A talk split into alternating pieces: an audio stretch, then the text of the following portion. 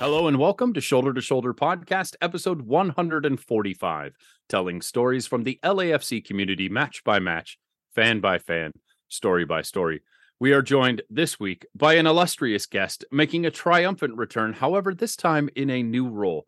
This week, we are going to be joined by the Assistant Technical Director and Ambassador for LAFC2 in the MLS Next Pro, none other than Black and Gold original Jordan Harvey. So stay tuned for our interview with him, highlighting all the work being done for LAFC2. My name is Jonathan Reimer. Joining me, as always, Christopher Signs and Christian Aparicio. Gentlemen, good evening and welcome. What's up, Black and Gold family? Glad to be back. Looking forward to another season coming up. Just starting to ramp things up here, getting ready to to get into the real gear of uh, once a week, if not twice a week, depending on the opponent. But uh, I know it's been a minute. Uh, off season had to take some time off, but we're back. We're ready to go, and excited to start off with uh, Jordan. Yeah, shaking up the cobwebs, making sure we've washed those champagne glasses and polished off that trophy. Now we're gonna get ready to, you know, start this off. Jonathan, welcome back. I know you've uh, been a man of travel south of the border. I. Look at you guys being so nice, saying, "Oh gosh, it's off season." We. The, the reason we haven't put out a pod is because I wasn't in the country. Um, so I just got back from two weeks in Mexico. Spent some lovely time in Guadalajara, Ciudad de Tequila, Monterrey, Chihuahua. Ew, it was good times. I had some recreational good times down there. Plus, I had some MASL obligations down there with my compatriots Philly and Panda. Shouts to them. Had a lovely, lovely trip south of the border to call a couple games down there, and I took some well-needed vacation in Ciudad de Tequila, which I would highly, highly recommend for your next destination trip. Your dollar goes a long way down there, and the experience is fantastic. But we're not here to share vacation stories. We are here to talk about the black and gold. And a lot, gentlemen, has transpired since our last episode. So we're just kind of go somewhat chronologically through what has happened. We're going to talk a little bit about some of the news around the club. We're going to highlight some of the stuff around LAFC2, head into our interview with Jordan Harvey. And then when we come back for the final segment of today's show, we're going to talk about all the new signings for the team as we gear up to defend our championship season. So let's go ahead and start. We're going to roll the clock all the way back to January 19th with the announcement that the bank is no longer the bank, however, still a bank. So it was officially announced that BMO is taking over the Bank of Soccer. Obviously, they are the sponsors of Toronto FC. They do a lot of work north of the wall. This is their first sporting venture here stateside. So, gentlemen, why don't we just go ahead and start with your immediate reaction to the bank staying the bank, however, becoming a different bank? Chris, why don't we start with you, brother? Yeah, I think it it works well. People can still affectionately refer to it as the bank. I'm still going to refer to it as the bank. You know, not bank with a C, but who cares? And I, I you know, I think that I, I even find myself still referring to the Staples Center as the Staples Center. You know, and and so I don't see myself not calling this stadium the bank for the foreseeable future. But uh, you know, I'm okay with it. It's interesting. You know, uh, I wonder if BMO is now going to be in and around Los Angeles as a place to potentially do some type of banking. I wonder if that is in the future for for the, that specific company, but we'll see. I mean, I'm okay with it. Doesn't bother me. I think it's, I mean, it's great, right? We all knew that the relationship with the Banc of California was gone, and I think this is a good partner. I think they we broke the record in terms of naming rights for an MLS team, if I recall that correctly, beating RSL's a uh, recent announcement, and we we trumped that not not too long after. So I'm happy about that. Additional funds in terms of for the ownership for the club to hopefully reinvest in ways that they can, not in the salary because we know that's all restricted, but just being able to have that capital, being able to continuously increase or improve the the experience at the bank is what I feel like that money's going to go towards. And you know, now we have new letters, like I like you said, Chris, not a C, a K, but still the bank, uh, or Le Banque, whatever you want to call it. If it's in Montreal, it's supposed to be French. I thought. I love the idea of calling it the bank, and I probably still will call it the bank more often than not. But there's part of my heart that wants to call it the Mo for obvious reasons. And so I may use those terms interchangeably. You're right. It is a 10 year, $100 million contract that they have signed with us, the most lucrative stadium naming rights for a soccer specific stadium in the United States. All these people that want to say, well, Atlanta United, eh, that's the NFL stadium. All right, stop that talk. All right, we're talking about soccer specific stadiums. This is the record. This pushed the valuation of the club from 900 million to being the first 1 billion valuated club still a top MLS but now firmly across the 1 billion dollar in franchise value mark as well too thanks to this deal it didn't sound like there were a ton of suitors around the naming rights for the stadium certainly not any as lucrative as this it gets to stay the bank I don't really care about the color of the sign. That matters incredibly little what? to me. What? You mean it's not black and gold? Oh my gosh. What are we going to do? I, I'm just, uh, you know, we're beside ourselves. I understand. We're just going to have to put that grief behind us and just, you know, have a hundred million reasons to let it go. You know, maybe just have a little Elsa moment, let it go. But, I, um, you know, I mean, I don't know why people would expect companies that are putting brands to get recognized and for hopefully having people then use that brand would think that they're going to change their colors to accommodate the color scheme of the team that they're i it's i don't know. It doesn't make sense to me. I don't uh, like i don't know why why would a company do that? I'm going to shell out a hundred million dollars for to change my logo colors to simply match your team colors even though the rest of my from marketing and brand are going to see it as you know the traditional colors of BMO is red and white I don't know. Wait, are you saying that Staples wasn't purple and gold? right, exactly. Oh, Exactly. um, that was an outlandish opinion to have in the first place. Not like there aren't red and blue and every other color of the spectrum things all across the stadium. It's not like we play on a gold colored pitch or anything like that. Like I've never heard anyone complain, our team colors are black and gold, but we play on a green field. Like get out of here with this nonsense. Like it's ridiculous, you know. Most of the headers and banners throughout the stadium are green. Looks like our new kit is going to be green. Oh, tease. More on that in a second. We'll get to that later in the show, folks. But uh, I- I'm happy that BMO's shown up. We're talking about uh, an organization that spent over 25 million Canadian dollars uh, to invest in soccer at youth levels across Canada. They paid for over 150,000 youth players to enter into a system that has widely been knocked for its pay to play. And they've certainly fronted the bill for a ton of those people. They're obviously committed to growing the game. They know the game of soccer. This is not their first venture into soccer. So I, I think they have a proven track record of being community first, something that matters to me. And again, there are 100 million reasons to love this deal. And Christian, I have to disagree with you on the fact that this could impact signings. I think, you know, transfer fees and DP expenditure, things that don't hit the cap or the investment in an academy or an MLS Next program where there are less restrictive cap rules to it, that money could certainly affect both the first team and every team on its way all the way down. So I, I think that's something to consider that that $10 million a year could very much affect our product. Maybe not today on the pitch, uh, but it certainly could affect the amount of quote unquote war chest money a team has to go out and you know spend on transfer money or, or the amount of money invested in the academy a place where we firmly believe our backyard has some fantastic talent to develop. So i'm all in on bmo i think it's a fantastic organization to step in. Is it a financial institution? And are there some people out there that are not big fans of financial institutions sure but we were already a bank. So I, I don't think it has a whole lot of impact for me any final thoughts on the stadium name change before we move on, guys? no, nothing No. else. Yeah, no, nothing, nothing good, no, or nothing else good to bring to the conversation. You know, onto onto moves. You know, uh, there's definitely been some players that uh have some player changes, players going, players coming. I think one of the biggest ones that you know, again, this is a, about a week removed, but uh Chicho Arango, our number nine, was looking for a new contract, and uh, he has now made the transfer to Pachuca in Liga MX, and uh, I don't know how I feel about that one, especially seeing how we potentially could face Pachuca at some point, whether it be in the Conca Champions League or in the Leagues Cup. But uh, how did you guys feel about it? Uh, rumored five to six million dollar deal with a sell on percentage on top of it too. I think it's unfortunate. This is, I guess, where the salary restrictions made it difficult, at least for us, having more departures to this point, at least significant departures in comparison to incoming. And Chicho's one of those players that has earned a paycheck.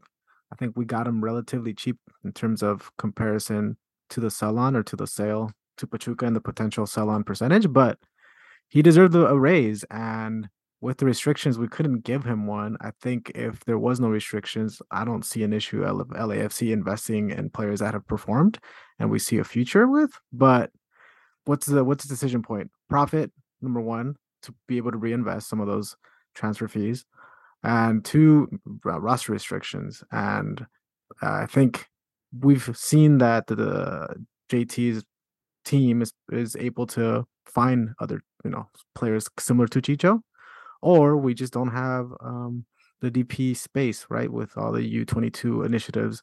The DP having to be that in order to keep U22 players that we have now. So difficult decision for those that aren't MLS nerds or LAFC fans. It's hard to understand, especially when they're going to a league in Mexico where they don't have these restrictions. They'll pay him more. I'm happy for him and his family because he came and gave everything, and you know we got a cut a large part because of his contribution, so he deserves it.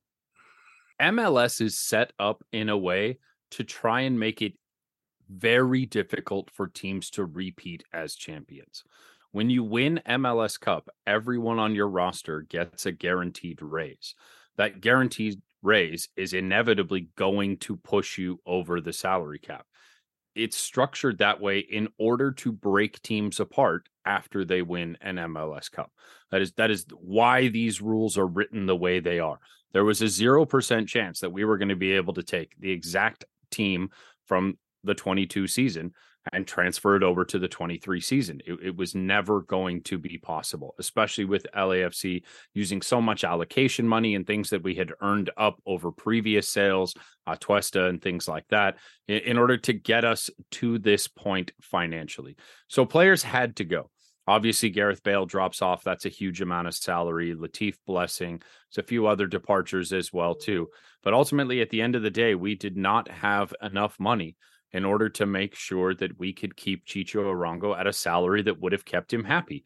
And an unhappy Chicho Arango going out there begging for a transfer is a distraction, would have affected the play on the pitch, assuredly, and is not something the team wanted to do. We don't treat our players that way. So we did what's best for the player.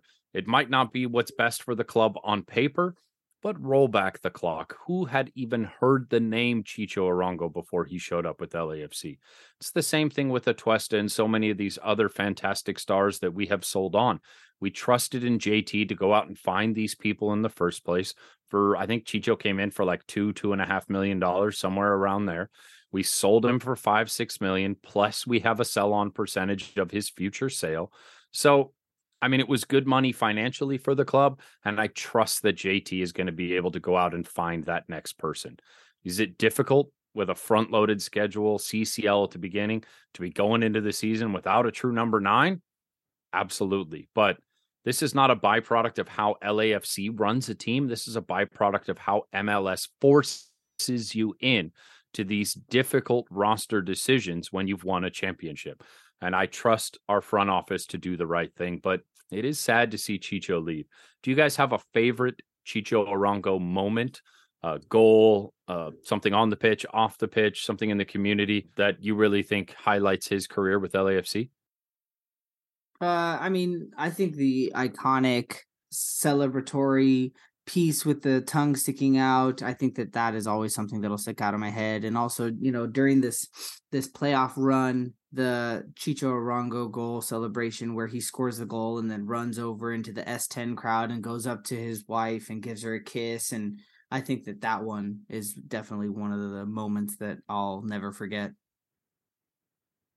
yeah galaxy winner at the death i'll never forget that and I feel like that after that felt like it was destiny, right? After that, it was like, whatever, Austin. Just come come come to the bank, we got you. So at least that's how I felt. When that happened, I'm like, this is meant to be. and he was at the right place at the right time, and he deserved that too. He had been working so hard the last few games to to have his moment to be able to you know stamp his name in the history, his short history, but just have an iconic goal. In the words of Agent Smith, inevitability. I think is the word you were looking for there. I, am gonna have to echo Chris. You, you stole my thunder. The moment where he ran up into the stands and kissed his wife after scoring a goal. That connection between family, player, community, all of that was highlighted so perfectly in that moment. And Christian, I mean, is there a better goal he scored for us than one to beat the Galaxy in the playoffs? I mean, come on. That's we we have put Adama Diomande on a pedestal so high for what he did versus the Galaxy in the playoffs. Chicho Arango deserves a similar placement as well too. Chicho, wishing you all the best. We know you're still a fan of the black and gold. I saw you tuning into some of the live streams coming out of Coachella. We know you're still following the team. Thank you for everything you did to help put a star on this new jersey for the black and gold and help make us champions. Uh, you will forever be a legend in this town. And I hope someday your career might intersect with ours once again, even if it's at the tail end. I think we would all love to see Arango back at the bank. All right, gentlemen, let's go ahead and transition the conversation to a little bit of LAFC 2 talk. So, we got some news, and then we got a fantastic interview coming up with Jordan Harvey, who's going to unpack some of the things going on with our MLS Next Pro team. So, the first big news to drop was that the team will be playing its games at Titan Stadium on the campus of Cal State University Fullerton. However, for those of you that don't want to make the drive behind the orange curtain, fans will be able to stream LAFC2 matches on the MLS Season Pass through Apple TV. So we're going to get to watch every single one of these games in the same platform that we would use to watch the first team, which I think is a massive win for the club. However, the decision to play in Orange County in Fullerton is one that has ruffled a lot of feathers. There are people who are really frustrated that a team that has beat its chest so profoundly about being from the heart of Los Angeles and playing our games in downtown has now gone to Orange County, something we have oftentimes chided our rivals for being more Orange County than Los Angeles. So, what are your thoughts about the announcement that the games will be played at Cal State University Fullerton. Chris. Well, you know what? I, I think that some of the fans, you know, and, and, you know, not everybody's aware of the information, but there was a lot of limitations in terms of the stadiums that were available to us and to LAFC too. The field had to be grass. There couldn't be any other lines on it other than uh, soccer lines, you know, so it couldn't be a stadium that was shared with a, a college that had a football team on it. There had to be a certain amount of seats in the stadium, right? So when automatically, when you look at all of those things, it, you're limited to the number of stadiums that are available to LAFC two. Um, and so because that was those were all the limitations, that's part of the reason why Cal State Fullerton happened, right? And I know that there were other areas that, that the club had looked at and they just didn't come to fruition. You know, people were talking about things that were in the city of Los Angeles. Parts of you know the San Fernando Valley were part were part of the conversation, but it just ultimately it just came down to this, and it was because of the limitations that had to be had, so that the club played on specific type of of grass or uh, had a certain type of stadium. Yeah, I think it's unfortunate to your point, Jonathan, but what can you do? So I think we have, to, we have to make the best of the situation. As we always know within the city of LA, San Fernando Valley, or even maybe a little closer than Fullerton to LA, there will be some sort of development at some point, I'm sure. Or LAFC will make some investment in land and develop something, I hope, um, in the near or long term so that this is not all the way down there. But you got to make do with what you have. And in order to get this off the ground, this is what we got to do.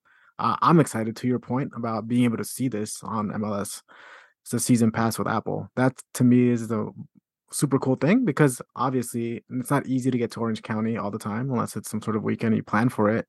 So being able to have the ability to watch games, watch the development of some of these players that we we hope can come through and ultimately be part of the first team um, in the next few years. That's that's pretty cool. Instead of you know seeing clips on Twitter over here now and then, just being able to record or watch this live, it's going to be awesome.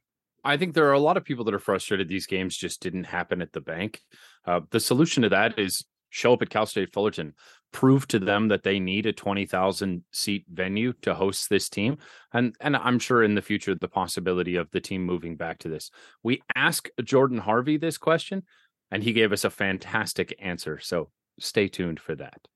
More along the lines of LAFC2, they have announced the first ever head coach, and that is going to be Enrique Duran. So he joined LAFC in 2017 as our director of coaching and has been instrumental in helping our academy training methodology and is responsible for a lot of the development of the academy coaching staff. He was, of course, named head coach of the Las Vegas Lights last season.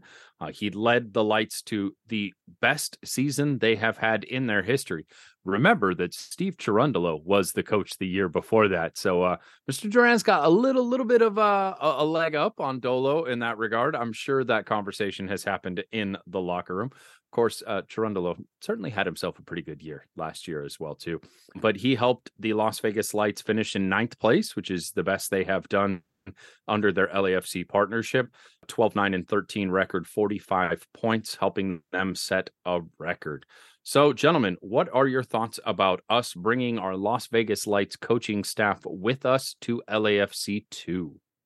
I think it makes sense, right? It seems like the primary goal with Las Vegas to maybe the detriment of, of the club, but to the benefit of LAFC has been developing players, right? We it never seemed like we're going to win USL when we were affiliated with them and even with Phoenix before that. It was more about seeing who we can bring along to contribute to LAFC. So I think he has that experience, but now I think it'll be more competitive uh, within MLS and with the badge having the club's name. So I think he's going to be able to couple those two things along with the methodology, the progress, the philosophy, the I think uh, vertical integration of uh, understanding what is needed to compete, but also what is needed to contribute and move players along. So I'm I'm I'm happy for him too. It seems like he's putting the work to be part of the team and bringing him along to be the coach makes sense. I think having the continuity from one season to another rather than starting from scratch, especially there was the change in, in Gaffer from Steve Cherundolo to now Enrique Duran, and and you just don't want to start over again and again and again. So and and I think that you can see that too with some of the signings that the club has had. These are not necessarily players that we would expect to be uh, dressed on match days. They are more so to fill out this roster. And when you look at the amount of depth that we need to have for this roster, you know, 18 players get dressed on any given match day plus or minus you want to have another uh, six uh, as a reserve potentially in case somebody gets injured in warmups and things like that. So now you think, okay, now I need to fill another whole squad. That's a potentially another 20 players that you might need to have available. So it's, you know, I think that we're going to continue to see a decent amount of signings that come up. Granted, some of these might be academy players that are already within the house, but um, you know, you just want to have that continuity going forward. And I think it all starts with having a coach that understands the philosophy of the club and and what players have to offer and what direction he wants to go. It was the right move, clearly. All these players have been working with this gentleman for five years now. It, it it's only the perfect fit to bring him to LAFC two. LAFC two did play their first ever game. It was a closed doors preseason friendly between them and the LA Force, uh, which is um, a PSL affiliate team. Uh, it is rumored that we lost that game two to one. However, it has been very difficult to find specifics on the game. I only know a little bit about the game because an Empire Strikers player was on loan with the Force for that game, and he scored a penalty, uh, which I spoke to him about. But uh, aside from that, nothing really to report on that first game. Looks like it was more of a kickabout than it was really a proper game. We know their season will be kicking off shortly, and we will have more news on that to come. A brief look at our academy. And then we'll go ahead and transition to the interview with Jordan Harvey. I don't know if you guys have noticed this, but the season has already kicked off for our academy. And between the U14 and U17 level, the entire LAFC academy is undefeated. From U14, 15, 16, and 17, they are a combined 17 and 0 to start the season. They have outscored their opponents 77 to 10 in those 17 games. That is four and a half goals per game that our academy is scoring while giving up just 0.59 goals per game. Wow. Gentlemen, your thoughts on the early season dominance from the Black and Gold Academy? In the words of uh, Steve Cherundolo, we got to be consistent. It's not about keeping this high, right? So, what, what sevens and eights across the board every game. So if they can continue on this trend, obviously it's a huge, huge, huge beginning, right? But we need to make sure that they understand that there will be ebbs and flows, that they continue to perform at a consistent level. But obviously, I'm excited, especially if those games, you know, they're playing uh, against all the other academies and clubs. It's only going to be a good next set of few years in terms of having these players contribute, develop, go up to LAFC two, and then I think it's only a matter of time since we have a, a handful of those contributing in the first team. Yeah, I, mean, it, so I didn't realize that the all through all those levels they were undefeated. You know, I look at uh I do. There's a, a young man that lives here in Santa Clarita. His name's uh, DeCarlo uh, Guerra, and he's on one of those teams. And so I've followed his team specifically. Uh, he trains over here at a, a, soccer facility by my house, and uh, you know, so I've watched, I've been watching and keeping tabs on him. But uh, you know, it's amazing. You know, the the amount of work and dedication that these these young men are putting into. You're coming and seeing it come to fruition, and it's it's exciting to see what that could mean for our club moving forward in the future. What a perfect time to go ahead and bring in the assistant sporting director and ambassador for LAFC2 in our MLS Next Pro for inaugural season. Let's go ahead and take a quick break. We will be right back with our interview with Jordan Harvey.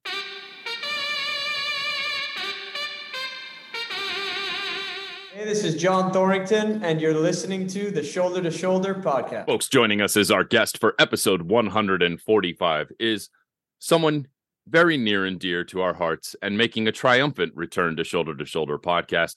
This man has over 350 MLS games to his credit, over 28,000 MLS minutes. He is a black and gold legend, an LAFC original, the 2015 Canadian Championship winner, 2019 LAFC Supporters Shield winner, TV personality, technical advisor to the 2022 MLS Cup champion and Supporters Shield winning LAFC campaign, Mission Viejo, California's finest, most notably husband to the great Kim Caldwell Harvey, newly appointed LAFC assistant technical director and ambassador at LAFC2 in the MLS Next Pro. Welcome back to the show, Jordan Harvey. Wow, take a sip of water. Thank you for the uh, amazing introduction. Uh, I think my wife would love that she was kind of at the highlight of that. Man, when you say stuff like the 350 games and the minutes and stuff like that, it, it takes me back to kind of the process and and where I am now. So uh, in a split second, you take me on a ride. So I appreciate that, and all of that coming now into this position with LAFC has been uh, so fulfilling, and I'm really appreciative of everyone, including yourself, along the way that has supported me. So, since we last spoke, you have landed a new position with the club. You were the LAFC Swiss Army knife last season, playing many roles from media personality to technical advisor. You are now the assistant technical director and ambassador for LAFC2. So tell us a little bit about the role and what the responsibilities are going to be for Mr. Harvey going forward this has been a process. And I think anyone who has retired will tell you that your career initially and some people take that in different ways. I I decided to jump right back in. LAFC is obviously near and dear to my heart. It's been the best football I've ever played. It's been the most passionate I've been about a club and the process at which they do things and the people that are involved within the organization, the fans, everything about it, I, I want to be a part of. And so last year was a long process of trying to figure out what it is that I am passionate about and that I feel like I can add. Initially, Steve, Ante, Mark, Oka, the coaching staff was really open and I was really grateful that they gave me the opportunity to be on the field with the first team for preseason, a few months into the season. And I did that, but then also worked with the younger guys, so in player development. And um, I really got a good grasp of uh, not just our academy, but the way that it works and the pathway that comes through. So being able to create that last year uh, for the academy players and and and kind of put vision to it, sit down with these players and be able to just talk to them about their experiences, what they have to look forward to was really fun for me. In doing that, John Thorrington and Will Kuntz were very open and allowed me to be on every single conversation and and a part of the front office stuff as well. So I got to dabble, and it was uh, it was really great. It, it gave me you know a bunch of different things. And Steve Cherundolo said it best early in the season. It's like you know you you want to see what you like, but it's easier to check out the things that you don't want to do, right? And so in that process, I gravitated more towards the front office stuff, and I really enjoyed it. And so towards the end of the year in working with Will Kuntz, we started to go, get into this LAFC2 project and identify the players that we think can make that jump into that squad this year. And so we started sitting down with them and and started the process. And now I think I don't even know necessarily what my title was last year. It didn't really matter because I was doing uh, so many different things. Now I'm working very closely with the second team and signing players from our academy internationally, uh, as well as uh, working with John Marco Garces now, our technical director, in uh, in in the ways that I can, being a resource as to building the first team roster. I still uh, really enjoy sitting down and being a mentor towards the younger guys and and and the player development side. So I think there will be a lot of that going on as well. And then occasionally on the field, I think with the second team and and actually on the field working with guys on individual things that they need work on. So still very much Swiss Army, but in the conversations I had with Marco Garces and John Thorrington, assistant technical director encompassed all of it.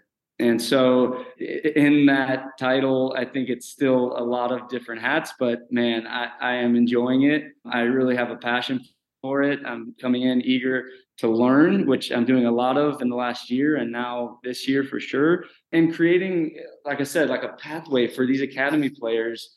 When I was in their shoes, and, and this is one question, and I've gone on for a long period of time, but when I was in their shoes, we didn't have this. We didn't have this pathway where you could be involved with a, a first team, jump up in training, and really acclimate yourself to this environment. It was go to college or, or go professional okay, a lot of kids can't make that jump. I couldn't make that jump. So what is where's the middle ground here? LAFC, I'm really proud that we also in these LAFC two contracts, we're including education. So kids are able to here at Cal State LA, it's kind of all encompassing this little campus that we have attached to Cal State LA to be able to be in a professional environment, rub shoulders with first team players like Giorgio Chiellini, Carlos Vela, and have that education part of it. So I feel like it's all encompassing. I'm creating, uh, we're all creating something uh, that I wish I had uh, when I was in these players' shoes. So I think that very accurately paints a picture of the role of assistant technical director. But your title also includes the phrase ambassador as well too. So how would you define being an ambassador for LAFC2? So um, the ambassador side, I guess, is is more on the community side of things. I think that that's what that ambassador title represents. Is in my four years playing, I really enjoyed being a part of the community. I really enjoyed whether it was going out to clinics or camps or opening up futsal courts or any sort of appearance they asked me to do. If I could do it, I was there. And in doing that, I think I uh, learned that I really enjoyed it and the community branding partnerships uh, learned that I was pretty good at it. And so this last year, I did a lot of it as well as the the media. So I think the ambassador side represents what I'll be doing in the community this year, as well as some of the content that I'll be creating for game day stuff or whatever it is, Apple TV, but kind of a resource for LAC in that way. Good. We're looking forward to seeing more Jordan Harvey behind the camera. You I did a fantastic that. job in that role. So, what do you think are the immediate goals for the LAFC2 team here in the first year? And how would that differ from a five year plan for the club? The immediate goals is to create a competitive, but a competitive roster that focuses on development.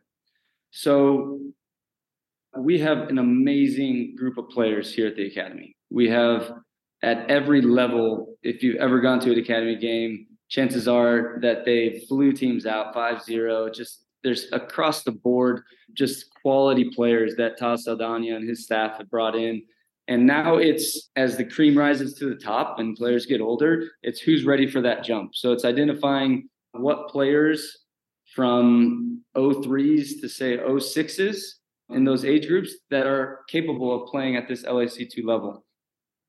First, it's bringing up the academy. I think we have to show that there's a pathway that we are focused on developing players from the very beginning they jump into the academy and then into LAC2, potentially the first team. So the the immediate goal is to, to find those players within our academy that are capable. Then it's identifying positions that maybe we don't have depth. And maybe we need to go internationally, whether it's Mexico, overseas, South America, bringing in players that have massive upside, huge potential, and uh, could potentially be options for the first team, you know, in the near future. We want to keep it to a young group, under 21, focused on developing players that get to a certain point and if they're capable, being a part of this first team. And so right now it's building that roster. That's the immediate.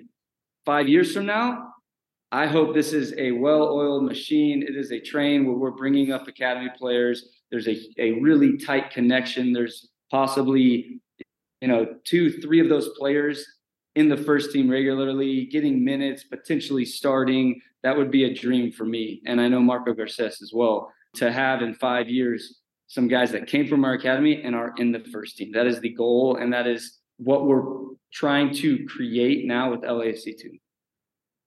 We've seen the successful model here in the United States of academies, be it in North America to with Mexican clubs. We've seen, you know, Barca academies and some of these world renowned academies that when you look at a player's bio and they see that they were a member of that academy, that speaks volumes to a player's potential, both in the domestic league and potentially in a jump to the foreign league in the future.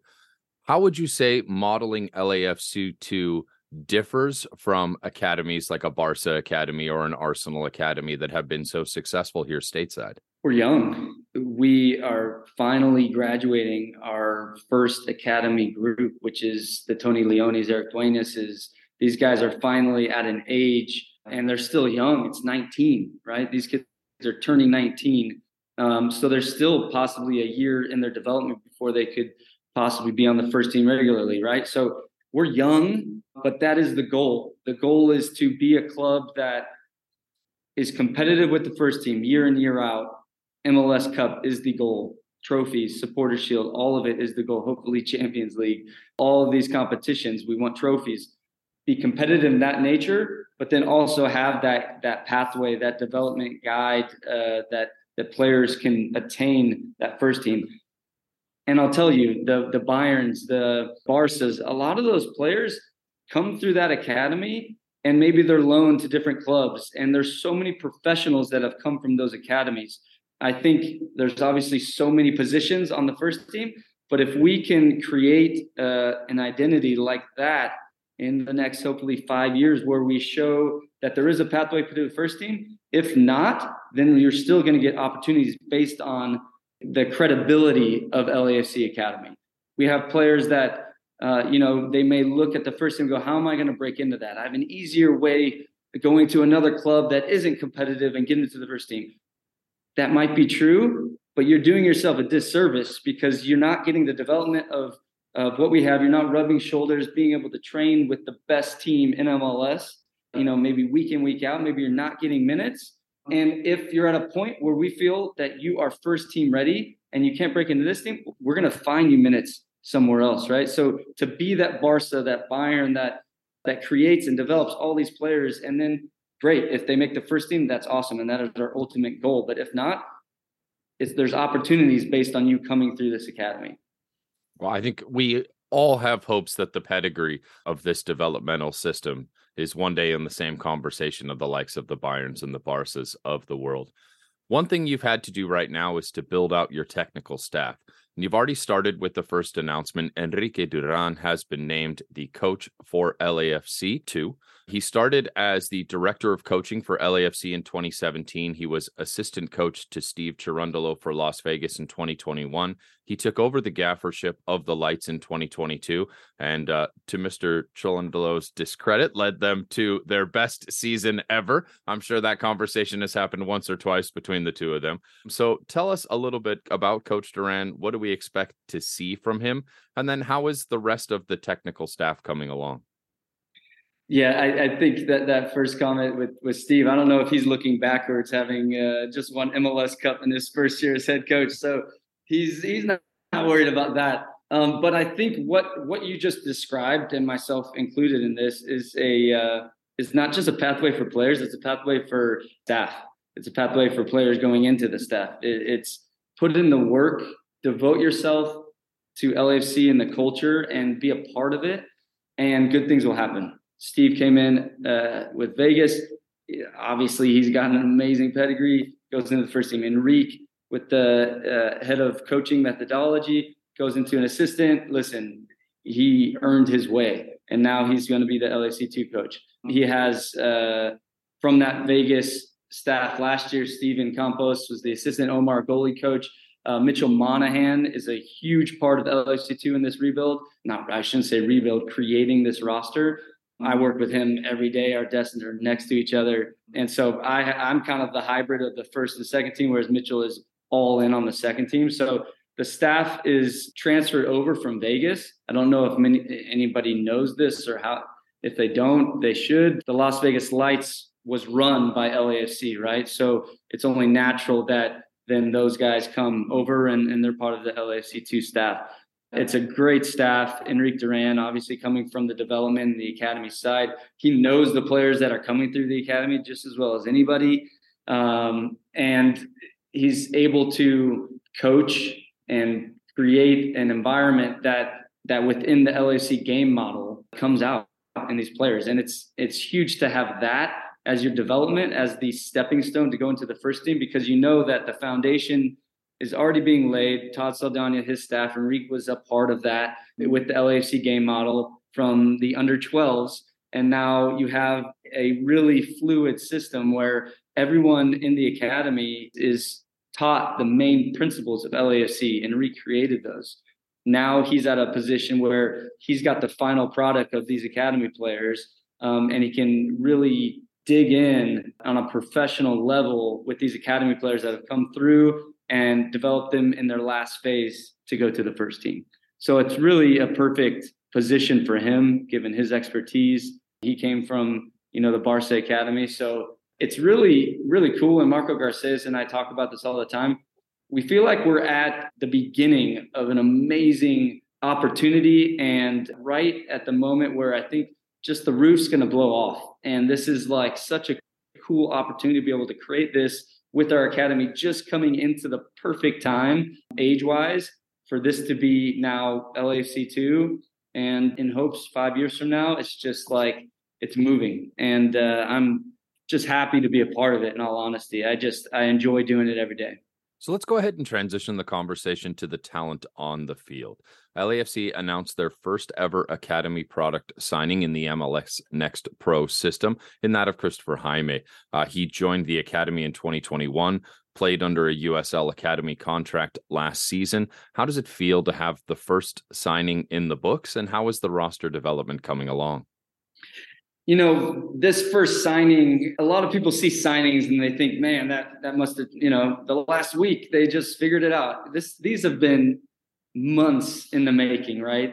Multiple conversations with different players expressing or trying to show the pathway and and because Christopher Jaime is the first, it's difficult because he he doesn't see it. He doesn't see that just quite yet. He doesn't see the team, he doesn't see the stadium, he doesn't see so uh, you know, we we uh, we also haven't seen it either, but we're creating this, and he was the first to commit, and we were so grateful because he is the perfect example of coming through the academy, working with the, the, the second team, getting breaking into that second team, which a lot of the guys will be doing now with LAFC2, which he did with Vegas. And then being a regular starter with that second team. And now he pushes the envelope. He's going to be the leader on that LAC two team, along with a lot of our homegrown players. And then he'll be, which he has been, in preseason with the first team. He'll be in trainings with the first team. And now he's doing exactly what he did with Vegas with the first team. And so it's just this pathway. And he validates LAFC 2 and the start of this pathway. He is he is the first. And so um, we were super grateful um, that he uh, signed, that he committed, and we're uh, committing to him with, man, it's your team, man. You're you're one of the big guys on it. Now you need to step up, lead these guys. There's going to be some young players as well, but we're relying on you to really push yourself and and break into the first team as soon as possible. Are there any other players within the current LAFC Academy system that you see playing a big role in LAFC two in the near future? hundred percent, and we we've signed a few of them already. I'll we'll wait to announce those players, but big time players in our academy that we're super excited about.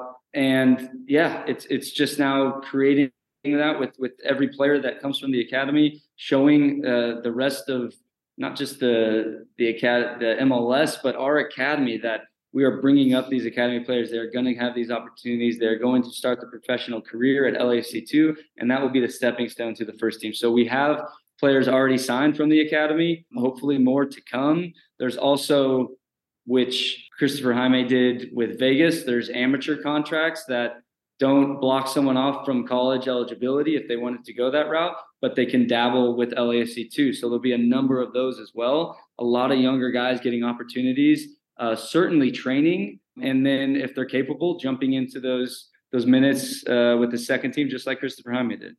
In building an MLS roster, there are a lot of convoluted and complicated rules as to how one can construct a roster. For the fans who don't know, what are some of the limitations placed by the system on constructing an MLS Next Pro roster? surprisingly there's less but you are guided by a budget. You know you have a decent budget or a, a, good budget. Our owners are super supportive of the first team and they are super supportive of the second team. The budget is i would say equivalent to other second teams throughout the league but you, it's it's how you use those so you hope that you not only get some first team players coming down to get minutes younger guys for sure you get uh, a good amount of LAFC two MLS Next Pro contracts, and then you get a good amount of amateur contracts, players coming up from the academy. So it's a mixture. Um, this first year is fun because just like Thorrington did with our 2018 team, you you can create something, you can create a culture, you can create a standard, and you create a team. And with our academy, that's what's been the most fun is that Todd Saldana and his staff, they have such good players that it's so much fun to go and watch these academy games and see what the future looks like for LAC2 and then obviously the first team. And I think it's going to be a com well, it will be a combination of the three kind of categories that I described. And obviously all within a budget. So you can't just you aren't and you aren't going to go out and and spend a, a crazy amount of money on on transfers or you know salaries because in all honesty it's going to be a young squad. So it's difficult to justify that um, when you're doing it with the first team. So you saw a Stipe Biuk, who is a young player that is obviously ready for that and ready for that challenge. And I'm excited for you know the league and and the fans to see him. But if they are capable at the first team level, those young guys will be there. And I think that's what everybody needs to understand. I'm really high on Stipe Biuk. Uh, I was at his press conference when he was announced. He looks like he's going to be a real talent in this league. Excited to hear that. Uh, just seconds ago, we have Timothy Tillman being announced as the new signing for LAFC as well too. So exciting to see the boys with the opportunity to train with the likes of him, the Carlos Velas, the Giorgio Chiellinis, the Pierre Emerick Aubameyangs of the world, uh, the opportunity for all those players to get a chance to uh, to help coach the next generation of the black and gold is something we're all looking forward to. My next question for you is one that uh, has been buzzing around ever since the announcement within the community, and that is that the team will be playing at Titan Stadium on the campus of Cal State University Fullerton. Now, I have to say, there's a bit of a divide amongst the fan base. Some of them are unhappy of the idea of the team playing in Orange County, especially after this club has beat the drum of calling itself as a team that plays within the heart of Los Angeles. Many people want to know exactly why it worked out that they could not play at BMO Stadium, at the bank, uh, uh, or opposed to a different location that is closer to the city of Los Angeles. So, why was the campus of California State University Fullerton the right place for LAFC2? And why did it not work out that the team could have performed at the bank?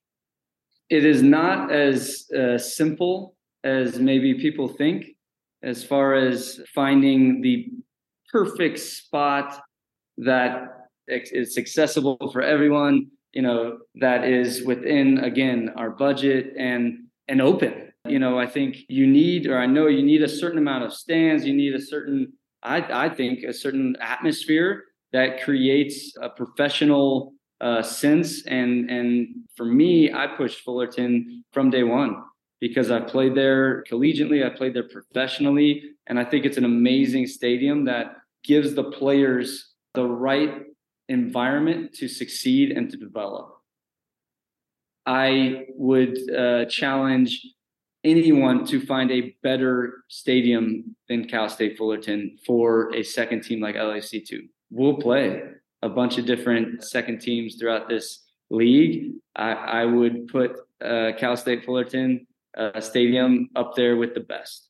And to go back to your BMO uh, Stadium, that is a massive stadium that has unbelievable uh, it would be an unbelievable environment but it also has operational costs that are far exceed what LAFC2 and our budget is capable of. So you have to keep that in mind while also pushing for a really amazing environment for our players and for our fans. And I think and we will have the the roster the schedules will come out. And i think you'll see some games on there that are going to be really exciting. I hope fans come out support because it is the future of our first team. And i think that's what they have to understand. I grew up in orange county so this idea that uh, orange county is bad i know we are LAFC but we do need to expand our reach. We are LAFC We are in the heart of Los Angeles. But if we are saying we are shoulder to shoulder, we are also shoulder to shoulder with Orange County. We're shoulder to shoulder with,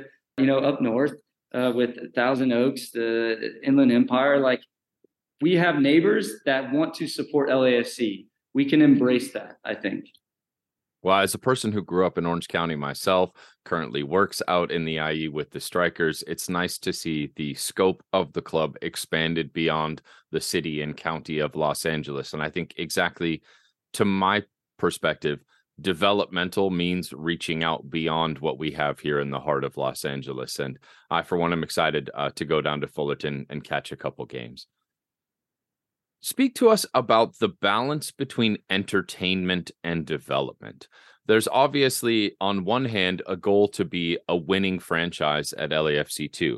But ultimately, at the end of the day, there are the obligations to make sure that these players are ready to take a step to the next level. So, how do you, as a technical staff member, balance the need to win now versus the need to make sure that these players get the appropriate development? And where do we draw that line between entertainment and development? Well, you you have to prioritize, and the second team's main goal is to develop players for the first team or for a professional environment. So you want all of these players to get 90 minutes. So you'll see players that may be dressed for the first team. If they don't play, they are playing for the second team. You'll see players that dress for the second team. If they don't play, they will play for the under 19 game. So it is about development, getting players minutes as much as possible. That is proven. Marco Garces, he's from Pachuca. He has done this many, many times for many, many years. His whole career with Pachuca, they have just developed player after player. This is the recipe, getting the minutes. Now, it needs to be competitive because and I and I feel like that is the next one because you want to create, you want to breed a competitive culture of winning. That is what we have with the first team. That is what we have done since we came into this league. We have been competitive and pushed the envelope. It is important for young players to understand what winning means So a lot of these academy guys, winning has come very easy to them because they are the best in Southern California. They are the best nationally. There are competitors in Philly and and Salt Lake has a great setup, but LAFC has been at the forefront of player development uh, of of the quality. So they have won games uh, by large margins. Now it's about making sure that it is more competitive, that they're getting more quality games. So as I said, we would like it to be an under 21 where if other teams have a different philosophy and they have guys that are in their mid 20s, that will be hard for these young guys, but it'll also to help develop them. So you may not see them winning all out. It's going to be uh, difficult for them because it is a younger group. But I think that will in itself help their development. It'll help their competitive nature. It'll help them, you know, when they win, it will mean something and it will create this spirit within the group that, you know, they they bond and and that will push them forward into the next level. So competitive versus development versus entertainment. Listen, LAFC and this style of play is entertaining through and through. And as I said, these main principles have been preached in basic from the young ages, becoming more complex. It's more ta- technical, coming into more tactical as they get older. And the way that LAFC plays with the first team is preached with the academy, and that is the entertaining, same fluid football that you've seen with the first team will be with the second team. A lot of these guys will get minutes with the first team as well. So it's going to be really good. And it, it takes a lot of uh, effort from everyone involved communicating with players going up, down, but it's going to be uh, fast, fluid, and exciting. And given that they are young, which is my favorite part, there's so much potential. And I love watching our youngest group I love watching this LAFC2 group is going to be young, exciting, and it's just a taste uh, for our fans of, of what's to come with our first team. Brilliant. Well, we know as a man who wears many hats and has many responsibilities, your time is also very precious. So, thank you for the time that you've allotted to us today. We have one final question. As a previous guest of this show, we already know what shoulder to shoulder means to Jordan Harvey. So, our final question for you today, sir, is what does shoulder to shoulder mean to LAFC 2? Shoulder to shoulder for me with LAFC 2 is the place between academy and first team. So they are right smack dab in the middle and in arms with the academy and the first team. It is a link, it is a pathway, it is a, a connection. LAFC is one, and it's because LAFC 2 is shoulder to shoulder with the academy and the first team. Well, thank you so much for your time. Again, folks, our guest today has been none other than black and gold legend, Mr. Jordan Harvey, the current LAFC Assistant Technical Director and Ambassador at LAFC2 in the MLS Next Pro program. Jordan, thank you so much for your time. Enjoy the rest of your day. We appreciate you, sir. Folks, thank you very much for having me. It's a pleasure. Can't wait to get back on again. Folks, we will be right back after the short break with the third segment of today's show.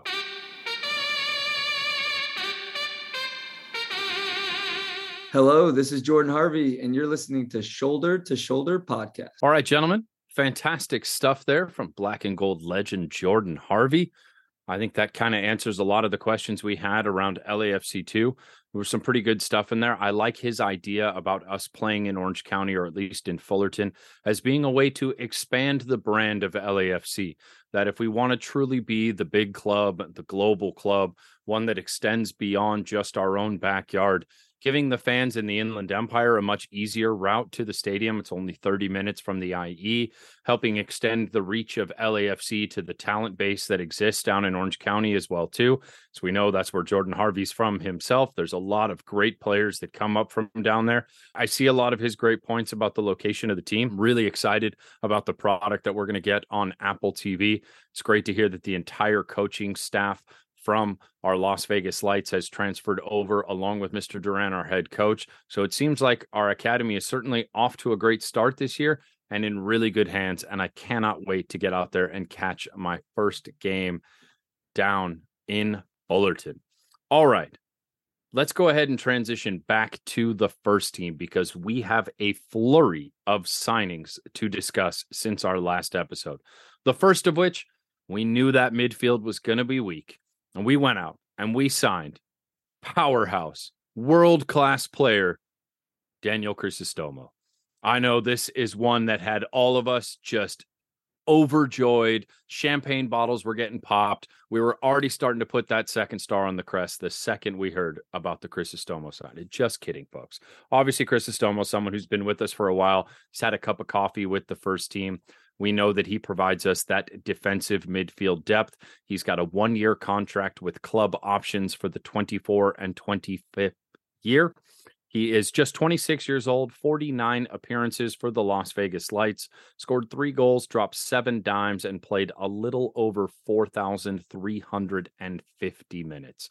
Not much of a world buster in terms of signing, but what are your guys' thoughts on the return of Daniel Crisostomo?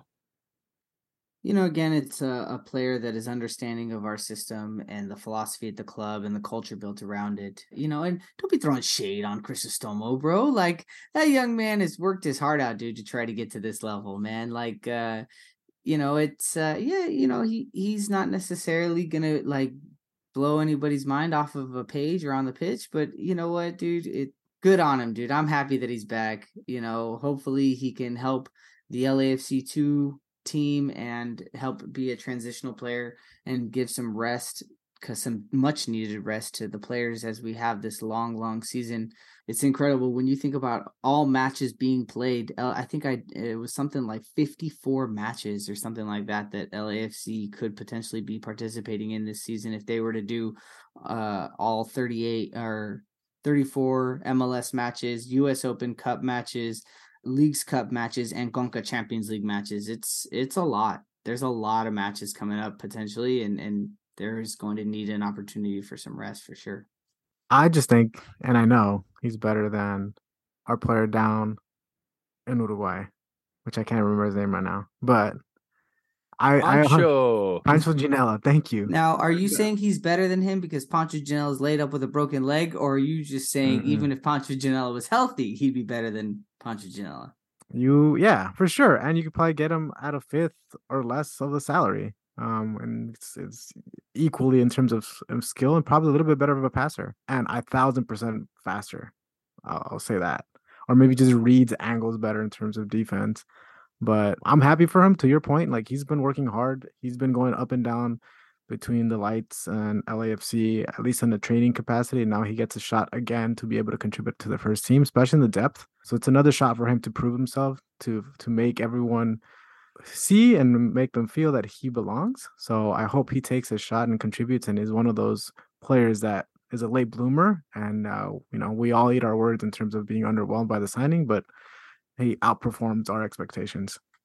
12 overall appearances for Mr. Crisostomo in the black and gold. So, I mean, that, you know, I, I would love to have one appearance for LAFC in the black and gold. You know what I'm saying? So it's. And y'all accuse me of throwing shade. My goodness, poor Pancho Ginella.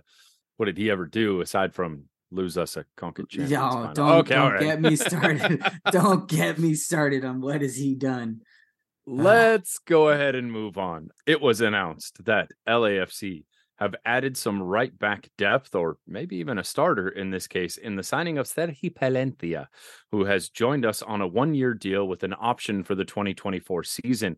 He played last year with French Ligue 2 signed Saint Etienne, which is uh, a team that I believe he helped earn promotion back up to Ligue 1. So he's gone from 2 to 1 Good job for Saint Etienne. Uh, he's a Barcelona native, originally trained with the Barcelona Academy, made a brief debut, cup of coffee there before being loaned out to Saint Etienne. Uh, he is a former friend and teammate of Denis Bouanga. So I mean, probably still currently a friend, but formerly a teammate, and now actually currently a teammate once again with Denis Bouanga. As I totally stumble over my words, clearly out of practice in my podcasting here. Uh, my apologies, gentlemen. But what are your guys' thoughts on the Palencia signing? If I can stumble and sound as nice as you did, that'd be great.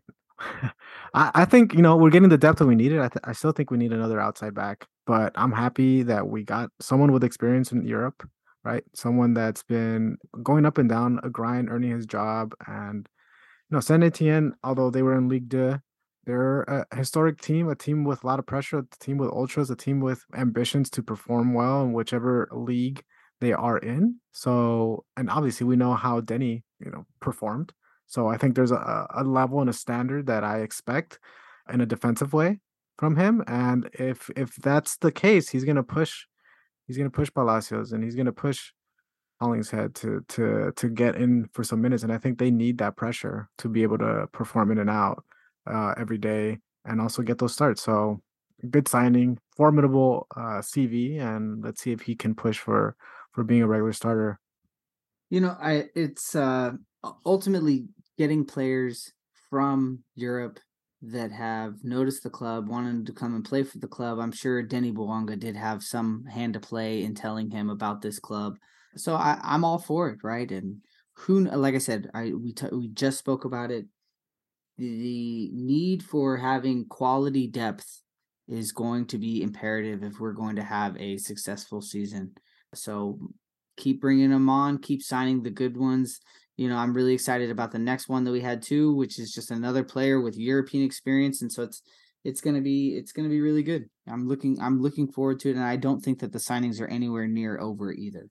I, I would agree there as well. Whether or not he starts at right back and that moves Hollingshead and Palacios back to taking turns at left back and who's going to back up at right back, whether it's Hollingshead, whether they're sharing minutes there, whether Palencia ends up being the backup remains to be seen. But speaking of much needed depth within the midfield, I think we got a, a, very exciting signing in this case. And LAFC announced the signing of midfielder Timothy Tillman. It is a two year deal with an option for a third year a player entering his prime at just 24 years of age. He played last season with Zweite Bundesliga team Greuther Fürth as he made his debut there in 2019. Played with them, another team that he helped earn promotion uh, from Zweite Bundesliga to the official Bundesliga, which is really fun to say. Sorry, I was having fun with that. Not to mention Greuther Fürth is just like, I mean, the most Germanic name one could possibly have for a club. Uh, he's from Nuremberg, Germany, however, is a dual national German American. So he has a U.S. passport, will not be occupying an international slot. But we're talking about a player that came up through the Bayern Munich Academy system. They regiment and drill training into players at a very young age there. He certainly was playing for one of the best teams in the Zweite Bundesliga last year. So I'm really, really excited about this signing. He had only one goal and two assists last season, but had a ton of minutes in a very, very physical and difficult league. I think Bundesliga, as we've seen in the past, translates very well to MLS, and I'm very high on this signing. Gentlemen, what are your thoughts on the addition of Herr Tillman? You know, again, I'm excited for it. He's a nice looking midfielder. I got a chance to see him at Coachella, uh, the Coachella preseason matches over this past weekend. Fun note: he is the older brother of Malik Tillman, who plays currently for Rangers, but he represents the U.S. men's national team. Has made four caps for the U.S. men's national team. So, who knows? You know, it it it could be something that uh, you know continues to just spread out more and more and every, like every time every time that we just get more and more of these players coming from other countries to come and play for us here in in Los Angeles it just continues to help build what it is that we're trying to have here whether it is this this nationally recognized global brand and I'm really excited for the way he moves. He looked like he integrated himself in well with the club over this past weekend and he had just arrived in a short period of time before that match, and he was already getting minutes, uh, and so it was exciting to see him. Yeah, I'm I'm excited to see how he gels, and I imagine that he will probably be the replacement once Cifu leaves this summer. And I, am not gonna say that I was right, but I was right that he wasn't leaving this January. I was uh, one skeptic on the on the show, but I think he's gonna be the one that overtakes that. I think he's gonna be in his prime. To your point, Jonathan, at 24, and the the training, the experience that he has, uh, the two-way uh, ability, the ability to play defensively, be be able to control, be able to cross the ball, be able to find the final through pass, whether it's in between the center backs diagonally. Um, I see a lot of potential, and I think once he understands the system well and can uh, you know really understand the two other midfielders that are that he will be playing with, I think he'll be the most attacking of the three, and I think he's going to be swapping with Cifu throughout the year more so than Kellyn or um, um, Sanchez. Ilie, Ilie, yeah. Thank you. Um, so I, am looking forward to his contributions, and I, I, see um, I see more verticality from him than from Cifu, who I'm comparing him to. So that's what excites me. I think we're going to be a little bit more explosive, even though Cifu covers a lot of ground. Um, I think there's just a little bit more speed and aggressiveness from him offensively in comparison to Cifu. Cifu's a, a little bigger bodied individual, a little bit more physical, one might say, but Tillman's coming from a very physical league in Germany. So I think he translates well. Uh, he has uh, in his CV played both six and eight positions. I think we see him more as a six. I don't think we're going to employ him as a defensive mid. I think he's more in the attacking side. And I agree, looks like a logical long term replacement for Cifu. Uh, that about wraps us up for signings. Couple things here before we call the show quits. First of which would be the Coachella Valley Invitational. Chris, you had a great chance to go out there and check out one of the games. Uh, first game, we ended up falling to DC United two to one. Bouanga got a great goal early on in the game. And then after a myriad of subs had come in, DC ended up scoring too late to take the points that no one cares about. Uh, in the more highly touted matchup of Bob Bradley versus Cherundolo, the return of the likes of Adama Diomande to the field against LAFC, LAFC went ahead and stormed out to a 2 1 victory over Toronto. Bouanga scoring both goals, got himself a Coachella Valley hat trick between the two games. Stipe Biuk with a beautiful, beautiful floating dime to Bouanga for the second goal. Fantastic stuff. But I watched it all through our friends at Defenders of the Banks live stream. I was not there. Chris, you were. So help us understand the sights and sounds of the Coachella Valley Invitational. Yeah, it was actually a lot of fun. Uh, just a quick two and a half hour drive southeast to the Empire Polo Fields. And uh, you know, the facility it was a nice, it was definitely nice in terms of the temperature. It was a um, Palm Springs can be a little bit hot during uh, some of the summer months, but uh, here in February it was still very nice, cool, comfortable weather. It wasn't bad, you know, it was fa- fairly straightforward just walked straight in. They had several pitches, but only one pitch was going at a time. That day, uh, LAFC was playing Toronto, and then I believe uh, NYCFC was playing. I forget who it was, but uh, NYC. Oh, it might have been Portland Timbers.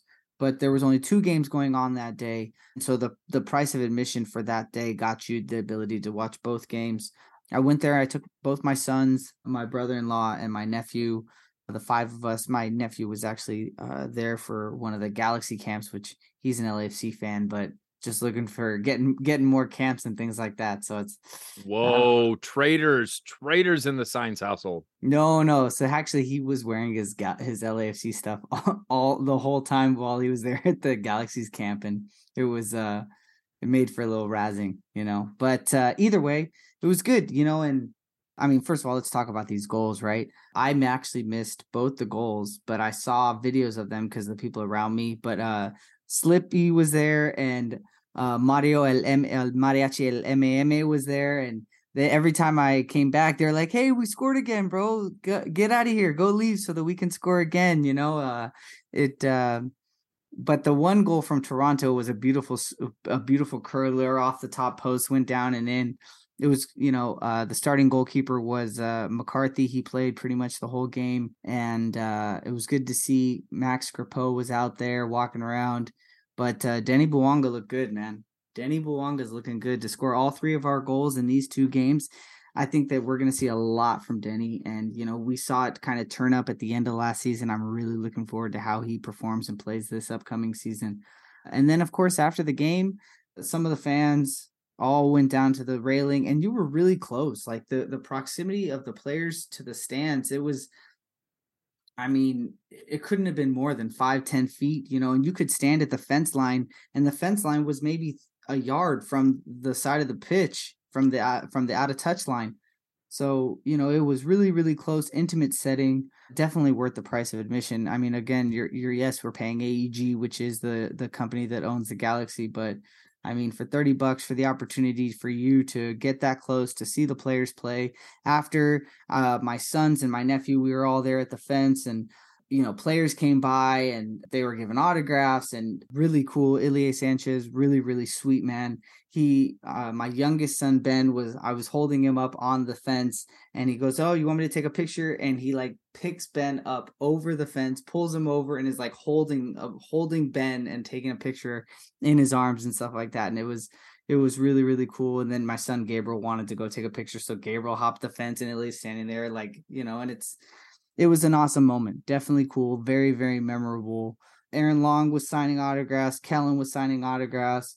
Ilie, Sergi Palencia was signing autographs. Like it, I mean, it was great. McCarthy came by, was signing autographs. Who said was up to J Mac. It was, I mean, it was great. Honestly, such a great fun time. Well, I'm glad you got to go out and represent us there at the AEG Invit- uh, Coachella Valley Invitational good stuff. I'm glad you were there. If I had the uh, the time off, I would have certainly gone. Christian, any thoughts on our games out in Coachella Valley? No, biggest takeaway I agree with Chris is Denny's looking strong and fit. Um, so I'm I, am i am expecting a lot from him. I think he hit the ground running last year, similar to what Chicho did his first year joining midseason. Uh, he did something similar, and now with a full preseason, full understanding of the system, better understanding with the teammates. I just expect an explosive year from him, and I, I think uh, Stipe Biuk. Um, I, I think I, I, expect big things out of him, and Carlos is gonna be Carlos. I think he is happier, and we know when he is happy, you know, magic happens from his feet. So I expect some big passes, and this is a big year until we get a formal number nine for for Opoku to continue to do what he can do uh, now show it at um, with less competition, right? So uh, I'm I'm looking for that. Um, offensively, I think defensively we have a strong back line. Um, we we leak some goals, and I just think that we have a few new members back there that are trying to get together. And then McCarthy's now going to have an extended run, so just trying to figure out how all that it's good. But I think we're going to be good for the beginning of the season. I expect us to perform well at the beginning. Um, and I know we have one more match before that that you'll talk about, but I just feel good about it. I feel good about it. CCL, I think all the trophies are on the line. I think we're going to have strong performances in all of them. I'm hoping Bouanga has a breakout year, not just for my love of the black and gold, but I drafted him to my fantasy team as well too. So I'm I'm really really Denny, s'il vous plaît. All right. Finally today, LAFC are set to take on the San Diego Loyal this Saturday at the bank. I almost called it Bank of California. That's going to be a hard one for a while. At the Mo this Saturday, we will have our jersey reveal that has already been leaked all over the internet everywhere. But the official reveal of our jersey will happen prior to the game. There are going to be some LAFC connections on the San Diego Loyal. Uh, first of which is Alejandro Guido is with the San Diego Loyal. He is their starting number 10. And if you pay attention to their roster when it is announced, information that I sadly still cannot talk about just yet.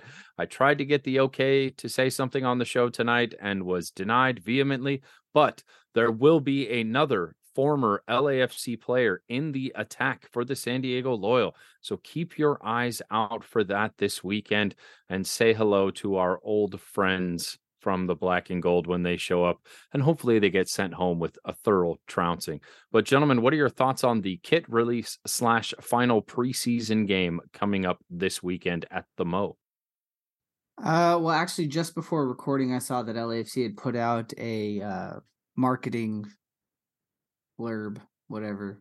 Uh, there's they're going to be releasing the kit photos tomorrow in anticipation. So if you it uh there was something where all of the uh some of the LAFC players were like, "Oh man, they're talking about the kit."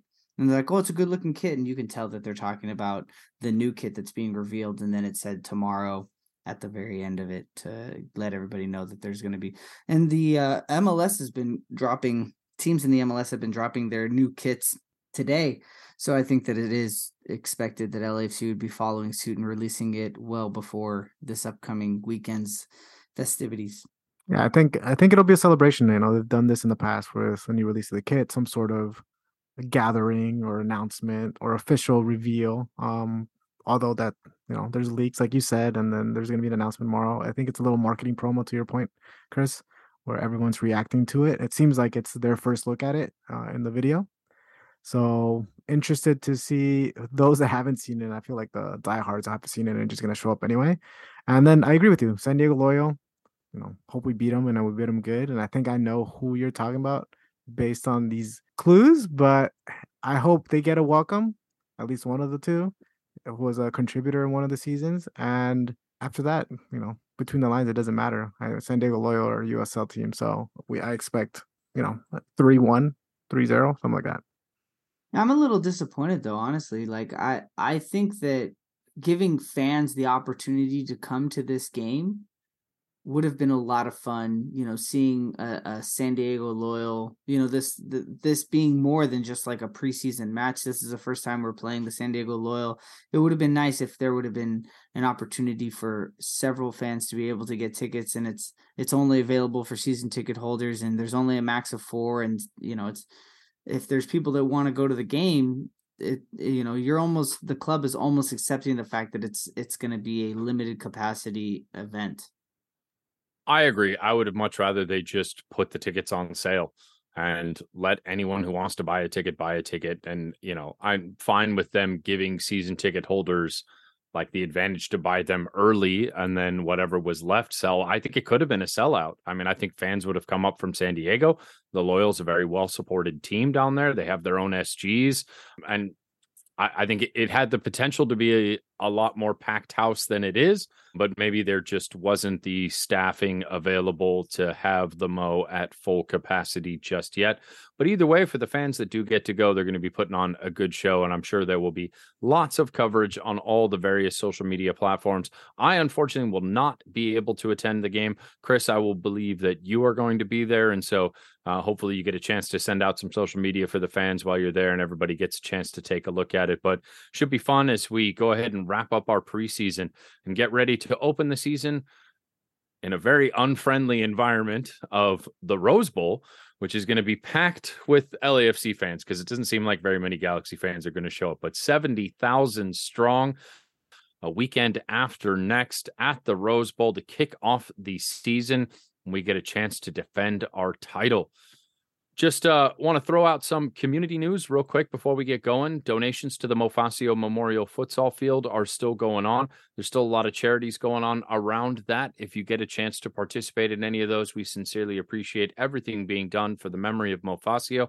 D9U still has some tequila left at flaskfinewines.com. If you want to go ahead and purchase yourself a bottle of tequila, portion of the proceeds will go to the Mofacio Memorial Futsal Court there as well too. Empire Strikers are in full swing mid-season. Philly Panda and I have a broadcast home game coming up this Sunday. If you want to head on out to Toyota Arena and join me this Sunday, we are going to be doing Superhero Night. There are limited edition jerseys that you can bid on that will be signed by the players. And for the first time ever in history, you get a chance to purchase the very first ever Jonathan Reimer jersey. The team has actually gone ahead and put my jersey out as well too that I will autograph and send out to the winner of the charity auction. Uh, you can go ahead and head to the Live Source app and select the location of Ontario, California, and you could go home with the first ever professional jersey with my name on the back, which I know is worth at least two or three pennies. Um, but I am very appreciative that the team has given me that honor and to you, gentlemen, for allowing me to promote it. I don't have anything else for today's show. Gentlemen, anything else in community news or notes that you'd like to throw out to the fans before we call this one a show? No, we did it all, Jonathan.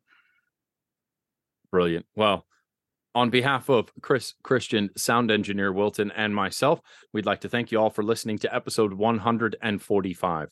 We'd like to sincerely thank Jordan Harvey, the assistant technical director and ambassador for LAFC2 in the MLS Next Pro, for joining us as our guest this week. As always, please follow the show at LAFC S2S on all your social media platforms. You can reach out to us via email or via social media. Our emails are Jonathan Chris and Christian at LAFCS2S.com. If you would ever like to be a guest on the show, we are ravenously trying to book guests for the upcoming season. If you have a black and gold story to tell, be it a fan, be it as your involvement in something in community, we would love to be an avenue to get your story out there to the fans. Thank you all for listening. And with that, Take us home, Sticks. Shoulder to shoulder, together this our culture. Feel the force of a supernova. Stay fly in that FC Dorsum. Hey, shopping down to Nikki's, Koreatown Liddy. Cape so mommy about to drop her fifth. They want me to stop, but I ain't. Come to my house, I'll defend that bank.